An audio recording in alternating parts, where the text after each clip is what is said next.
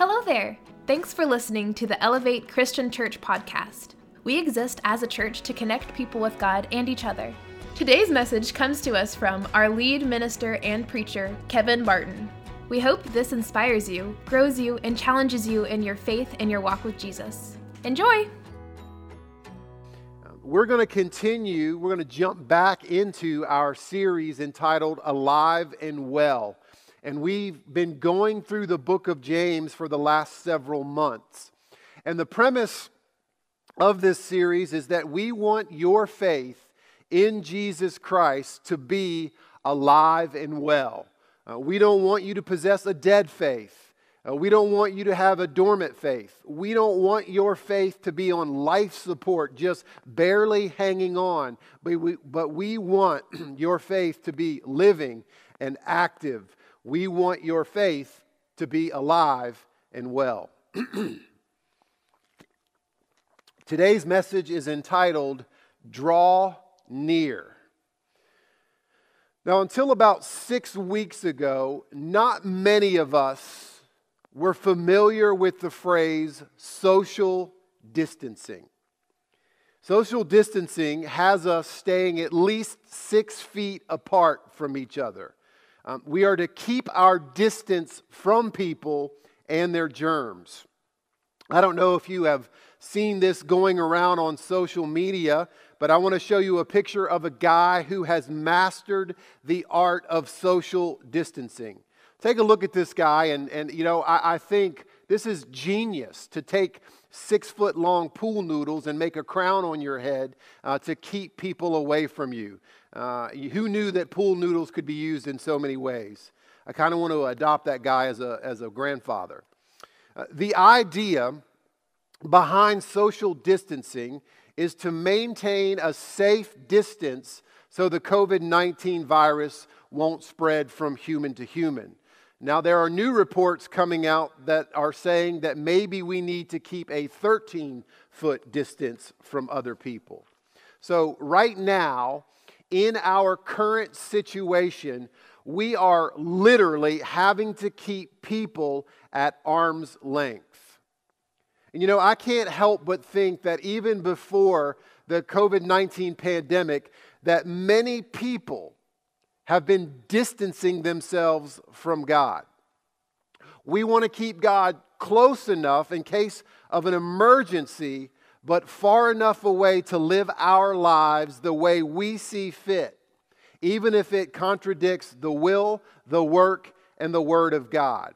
And I think we've definitely been socially distancing ourselves from God for quite a while now. We don't want God in our government. We don't want God in pop culture. We don't want God in the workplace. We don't want God in our school systems. We don't want God in our homes. And sad but true, many folks don't even let God into their churches.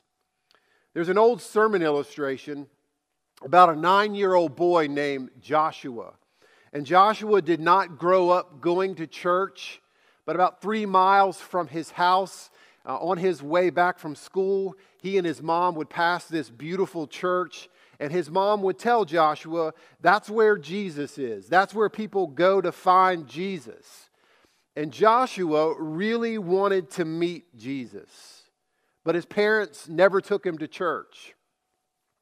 Well, one morning he decided to get up and go to church on his own, and he got up early to make that three mile walk to church. And Joshua was kind of a rough looking kid from a bad part of town. He didn't know how to dress for church, so he just got up and threw some clothes on. And when he got to the church, they wouldn't let Joshua in. They said, Hey, you need to run along. You need to go back to your side of the tracks. You need to go back to your mom and dad. But Joshua pleaded with them and he said, Listen, I want to meet Jesus. My mom said I could meet Jesus here. By this time, he had tears rolling down his face and they would not let him in the church. And so he began to walk home. He was still crying, and suddenly he heard footsteps behind him, and then he felt a tap on his shoulder, and he turned around. He wiped his eyes and he stared in amazement. It was Jesus standing there. And the Lord smiled at Joshua and gave him a hug and said, Don't be too upset, my son. They wouldn't let me in there either. You know, America has done a very good job over the past few decades at distancing ourselves from God.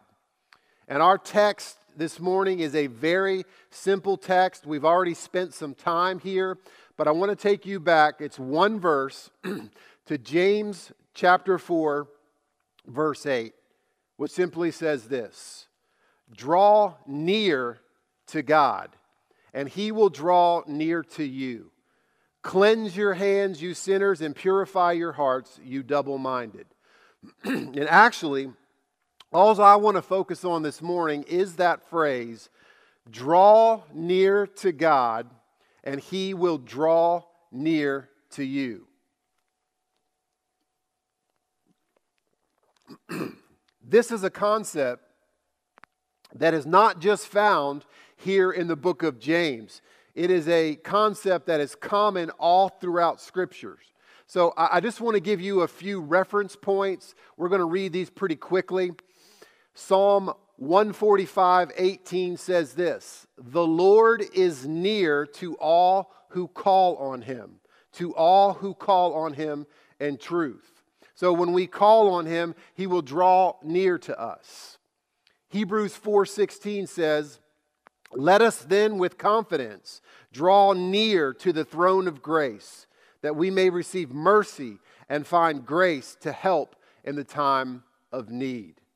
Back over in Psalm 73 28, it says this But for me it is good to be near God. I have made the Lord God my refuge, that I may tell of all your works. Hebrews 7:25 says consequently he is able to save to the uttermost those who draw near to God through him through Jesus since he always lives to make intercession for them. The prophet Isaiah says in Isaiah 55 6, Seek the Lord while he may be found, call upon him while he is near. And then again in Hebrews, Hebrews 11:6 says, "And without faith it's impossible to please him. For whoever would draw near to God must believe that he exists and that he rewards those who seek him." You see, all of these passages, as well as many other passages in the Bible, deal with the concept of us drawing near to God and not distancing ourselves from God. John Piper says that drawing near to God is not a physical act. It's not like the people in the Old Testament who decided to build the Tower of Babel they were going to, by their achievements, try to build a tower to make it into the presence of God. Drawing near to God is not necessarily going to a church building, and we have found that out the last six weeks. But what it is, is it is it's an invisible act of the heart. You can draw near to God while standing absolutely still. You can draw near to God while laying in a hospital bed. Drawing near to God is not moving from one place to another, it is a directing of the heart into the presence of God. And He's commanding us to come to Him, to approach Him, to draw near to Him. And we must remember that we can draw near to Him no matter what. I want to point out this morning that drawing near to God is directly related to being like God. Dr. A.W. Tozer, in his profound essay in one of his books entitled Nearness is Likeness, says this The more we are like God, the nearer we are to God. And so, allow me to illustrate. I may be sitting on my couch in the living room with our dog sitting in my lap. Now, our dog is not a lap dog. He's a German short hair pointer, but he decided he wanted to be a lap dog. And so I can be sitting there with this dog in my lap, and my wife, Lindy, could be 20 feet away from me in the, di- at, in the dining room sitting at the table. Now, physically, the dog is closer to me because he's in my lap, and Lindy is 20 feet away. However, I am nearer to Lindy than I am to the dog because the dog is unlike me. We have very little in common. And so, drawing near to God is not a physical thing, it's a spiritual thing. To draw near to God, we become more and more like God. Scripture says that God is love. So we draw near to God by loving the least of these. The Bible says that God is holy and, and in 1 Peter 1:16 God says be holy because I am holy. God is joy, God is pure. And so when we display attributes like love and holiness and joy and purity, we are actually drawing ourselves closer to God. So if we would go back to James 4 8, the text says, Draw near to God, and he will draw near to you. And so, as we draw near to God, He begins to draw near to us. And this is awesome news. I love how David states it in Psalm 65 4.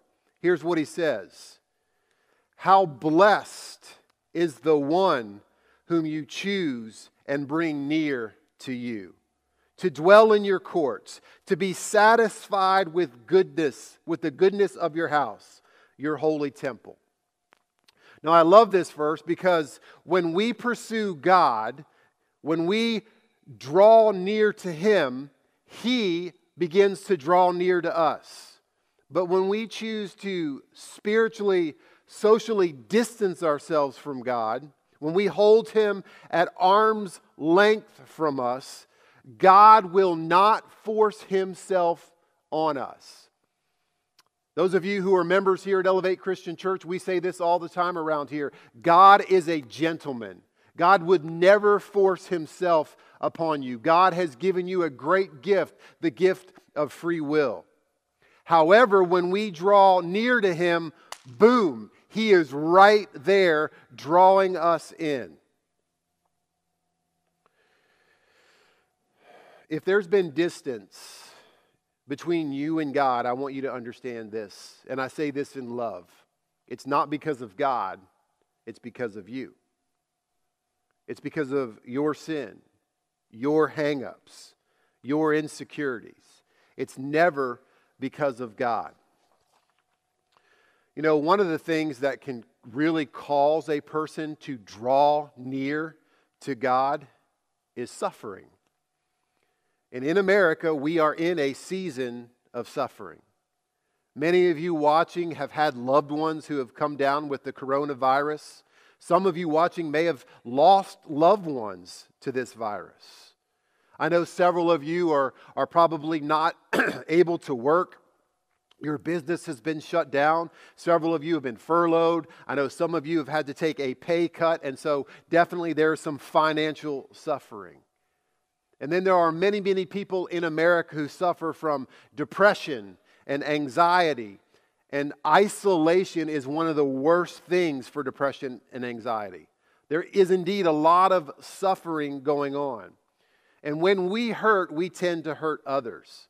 So, this is definitely, I believe, a time for us during this time of suffering to draw near to God. What's interesting is in, in James 4 8, when James says to draw near to God, in the original Greek language, that is in the aorist active imperative tense. What that simply means is that this isn't a suggestion, this is a directive from God. God is not requesting us to draw near to Him, He's telling us we should draw near to Him. Sometimes when people suffer, they have a tendency to pull away from God and not to draw near Him. But God is saying in the book of James 4 8 that if you want me to draw near to you, then you first must draw near to me. Now, I know some of you are thinking, well, that doesn't make sense. Why do I have to make the first move? Why do I have to draw near to God before He would draw near to me? And I believe God would say this to you You didn't have to make the first move. I made the first move by sending Jesus Christ to die on a cross for you. So draw near to me, and I will draw near to you. In other words, quit holding God at arm's length. Quit ignoring God's calling on your life. Quit trying to socially distance yourself from God. Quit running from God. One of the attributes that I possess that I believe was a gift to me by my father is a work ethic. My dad is probably one of the hardest working men that I've ever met in my life. And I learned that work ethic from him. Well, as a little boy, I always wanted to help my dad. When he was doing stuff around the house, you know, I, I, I wanted to help him, as many young boys do. Well, I remember one particular time my dad had gotten this picnic table and it was unfinished, and he was going to put like a, a, a, varnish coat on it. And so I asked, Hey, can I help varnish the picnic table? And of course, my dad said, Absolutely, sure. And so I, only had one gear, and it was a high gear as a kid. And so I took the brush and I started varnishing it, but I was going fast and varnish was splattering everywhere. And, my dad gently said, Hey, you, you, need to, you need to slow down. You need to do this easy. You don't want to get this in your eyes. I mean, it would burn like crazy. And so I started to slow down, but before I knew it, I was slopping that varnish everywhere. And all of a sudden, I got varnish in my eyes. I had slopped it right into my eyes.